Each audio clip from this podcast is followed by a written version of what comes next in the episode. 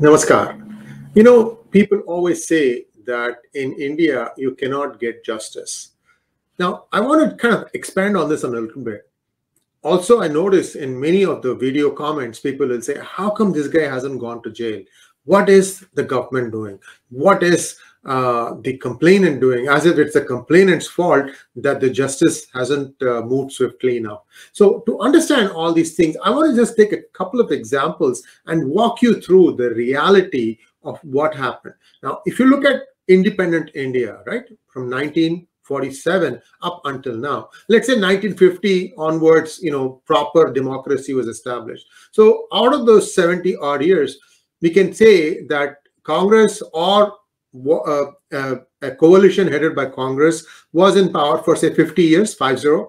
So during these 50 years, Congress always wanted to make sure that they would stay in power. And how would they do that? You know, when it came to appointing judges or uh, uh, people in important positions, like, for example, picking a chief secretary. I mean, growing up in the 70s, there, you know, there was a one five-year term of Congress I, it was called in those days, where Indira Gandhi changed four chief ministers in Andhra Pradesh. And you know, every time the chief minister would change, he would have a slew of transfers. 100 officers would be transferred out and another 100 officers would be transferred in. So if you think about a five-year period where these kind of things happen, what work do you think could have, uh, you know, ever gotten done? My point in saying all this is that people were carefully cherry picked and placed in positions of power just in case because the Congress government was corrupt. I don't think they stopped being corrupt. In fact, if you remember uh, watching my hangout with the last personal secretary of Mohandas Karamchand Gandhi, that is Mr. Kalyanam, uh, you will see that you know he was saying that from the day one when India became independent, the maximum volume of letters that Gandhi got were letters of corruption by uh, Congress. Because Congress was in power in many states since 1937, 10 years before that. Congress had tasted power, which is why they started ignoring uh, MK Gandhi for a while. Anyway, so this careful placement of officers has helped many of the corrupt ministers in UPA to not get jailed. So this is nothing that there is nothing that either the Modi government can do or any other person can do. That's just the way it works. The justice system, you know that now it is the collegium that decides who shall be elevated to the Supreme Court or all the other promotions. Everything is decided by the judges, by the judiciary, for the judiciary. So this is another thing that perhaps needs to be changed. I don't know. I'm sure it will change soon. But let's take a look at how this man was one step ahead of the law until he got denied bail and he had to school his heels for 106 days in Tihar jail. Okay, so first thing that you, that happened was on February 2nd, 2012, the Supreme Court cancelled 122 2G licenses. You have to go back to that time. And when they did that, they appointed a special court judge called O.P. Saini who was going to look into the appeal by the petitioner, Dr. Subramanian Swamy, saying that Chidambaram would, should also be included in the case of 2G corruption, not just A. Raja. Now, on 4th February, O.P. Saini abruptly says that your prayer to summon P. Chidambaram is dismissed. And many people tried to justify it, saying that at that time Chidambaram was the home minister. They said, oh, he's the home minister. He shouldn't be touched. I mean, if you are corrupt, you are corrupt. You have to face the law. But O.P. Saini find him in himself a lot of uh, uh, kindness to let PC off of that case. If he had gotten caught that time, he too would have gone to jail along with Raja and Kanimozhi and a slew of IAS officers. Somehow, many swell. In fact, anyway, that's that's just a matter of uh, record that this did not happen. Then O.P. Saini gave, I think, if I remember correctly, 25 or 26 times bail to Chidambaram in the INX media case. And every time he would always go there, he would get the bail. In fact, they had to the government had to wait for O.P. Saini to retire before you know somebody else could sat, uh, sit on that post and then that person denied bail. Now who is O.P. Saini?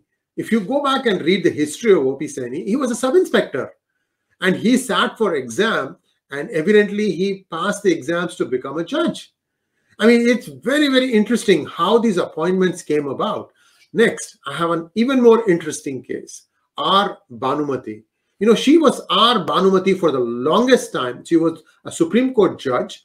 She was R. Banumathi for the longest time until her farewell speech. In that, she said, I believe in Jesus even though I am a Hindu. Wait a minute.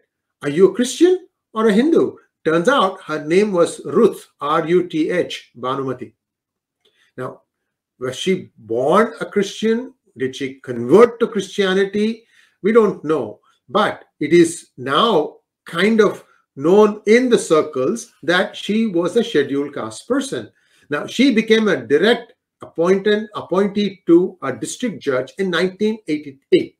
And up until 2003, you know, she was a district judge. Then in 2003, she got appointed as a judge in the Madras High Court. And one of the landmark judgments one of the landmark judgments she handed out was that of banning Jallikattu. Now you connect the dots. How is it that one practicing lawyer among thousands suddenly gets appointed as a district judge? There has to be some special thing about it. Was it because she was a, uh, a scheduled caste person and according to reservations, she was given the job? I don't know all I do want you to go back and look at that time who was the Minister of State for Internal Security at the center. Remember that. Just go and look it up. And you can put it in comments if somebody looks up and sees the answer. Anyway, so then she has this rise. From there, she goes on to become the High Court, uh, the Chief Justice of Jharkhand High Court, and from there she comes to Supreme Court. Remember now that story where I said that Chidambaram was cooling his heels in the jail for 106 days. Guess who gave him bail in the Supreme Court? R. Banumathi. So now you see that there is always a certain amount of questionable decisions. The most important thing that needs to be examined in this case was was her appointment as a judge denying a genuine scheduled caste candidate from becoming a judge. And what about all her judgments? So you have all if, if it is proven that she was a scheduled caste person and she got her district judgeship because of that and then she hid her christianity then basically she's trying to eat the cake and have it too. Pardon the pun.